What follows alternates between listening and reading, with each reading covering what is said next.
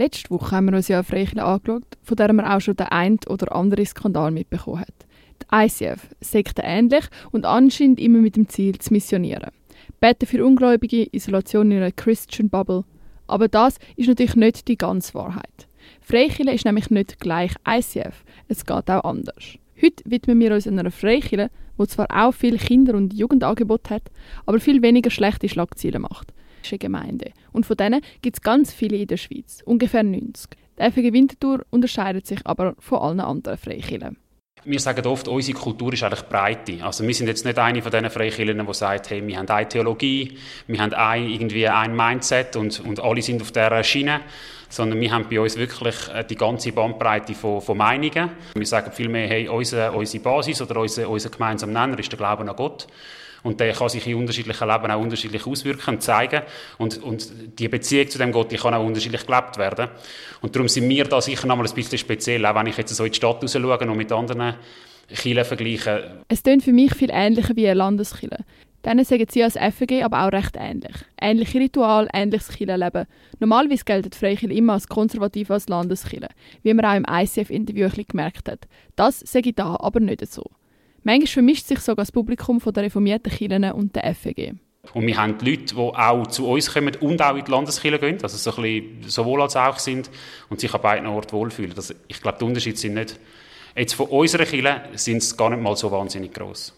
Aber weil viele Leute alle Freikirchen in einen Topf einschmeißen, sind auch Mitglieder von ihnen mit Vorurteilen konfrontiert, die mit der FEG laut Thomas Zink gar nichts zu tun haben. Also manchmal hat der SRF irgendwelche Dokus gemacht oder so und dann ist für die Leute wie klar, ah, das ist Freikirche, das ist, das ist einfach schräg, das ist eng, das ist, eben, das ist konservativ und rückständig. Und ich glaube, dort äh, hilft es irgendwo zu sagen, hey, das ist überhaupt nicht unser Ansatz, wir wollen überhaupt nicht so sein, wir befürworten das Leben, wir sind grundsätzlich positiv gegenüber der Welt eingestellt. Also die Menschen, die nicht an Gott glauben, sind nicht schlecht. Ähm, wieso sind wir nicht einfach Teil von der Gesellschaft und bringen uns ein und haben halt unseren Glauben an Gott. Das ist uns wichtig, aber das soll uns irgendwie im Dialog behalten, das soll uns nicht abgrenzen, das macht uns nicht zu komischen und rückständigen Menschen. Und da sieht man, dass sich beispielsweise die FEG von der ICF sehr unterscheidet. Nichtgläubige sind nicht untergeordnet, die Welt ist nicht böse. Das hat im Interview mit der ICF ja noch alles ganz anders stöhnt. Und das mit der Mission. Zuerst mal ist es wichtig, wie zu sagen, ich, ich muss niemanden von Gott überzeugen. Also ich bin überhaupt nicht mit der Mission unterwegs, alle Menschen müssen an Gott glauben. Ähm, und, und mein absolut oberstes Lebensziel ist, das allen zu sagen. Und wenn du das nicht machst, hast du ein Problem. Das ist überhaupt nicht mein Ansatz. Das ist nicht meine Theologie und nicht meine Überzeugung. Und trotzdem glaube ich natürlich, ist, ist der Glauben an Gott eine mega gute Ressource und ein guter Lebensentwurf, oder? Zweifel an Gott kennt der Pastor selber. Er sieht sich aber weniger als die Person, die die Zweifel verschwinden lässt, sondern mehr als jemand, der einem hilft, mit diesen Zweifeln umzugehen. Also in der Glaubensentwicklung ist es sogar gesund, wenn das passiert. Oder? Also jetzt gerade innerhalb von der Kirche, du hast, du hast viele Leute, die wachsen halt innerhalb von der Kirche auf, die glauben das, was ihre Eltern glauben, oder? Und alles ist gut, wird vielleicht auch manchmal ein bisschen naiven, einfachen Glauben vermittelt oder so, glaube einfach an Gott und dein Leben ist super und so und irgendwann merkst du, es passt nicht, oder? Also du, du wirst mit der Realität vom Leben konfrontiert und merkst, ja, es stimmt nicht. Also nur weil ich an Gott glaube, bin ich jetzt weder gesund noch erfolgreich noch. es, es, funktioniert halt nicht. Und das ist oft so ein Moment vom Zweifel oder von, von der Frage, oder? Und ich finde, unbedingt zulassen, unbedingt kritisch sein, von mir aus auch Gott anklagen, das passiert in der Bibel an sehr vielen Orten, oder? Er kann das absolut handeln. Ähm, und wenn, wenn, wenn aus dem heraus dann am Schluss eine Entscheidung folgt, ja, ich bringe es irgendwie nicht mehr zusammen, ich kann nicht mit dem Gott gehen, dann ist das eine mündige Entscheidung von jedem Menschen, oder? Weil der Hauptsitz von der FG Winterthur ebenfalls das Kongresszentrum ist, es geht 27, gibt es immer wieder dort Infoveranstaltungen zu allen möglichen Themen. Unter anderem auch von einem Verein namens CARA, Care About Ritual Abuse, wo überzeugt davon sind, dass es einen Zirkel von Satanisten gibt, wo Kinder quälen, missbrauchen oder sogar schlachten.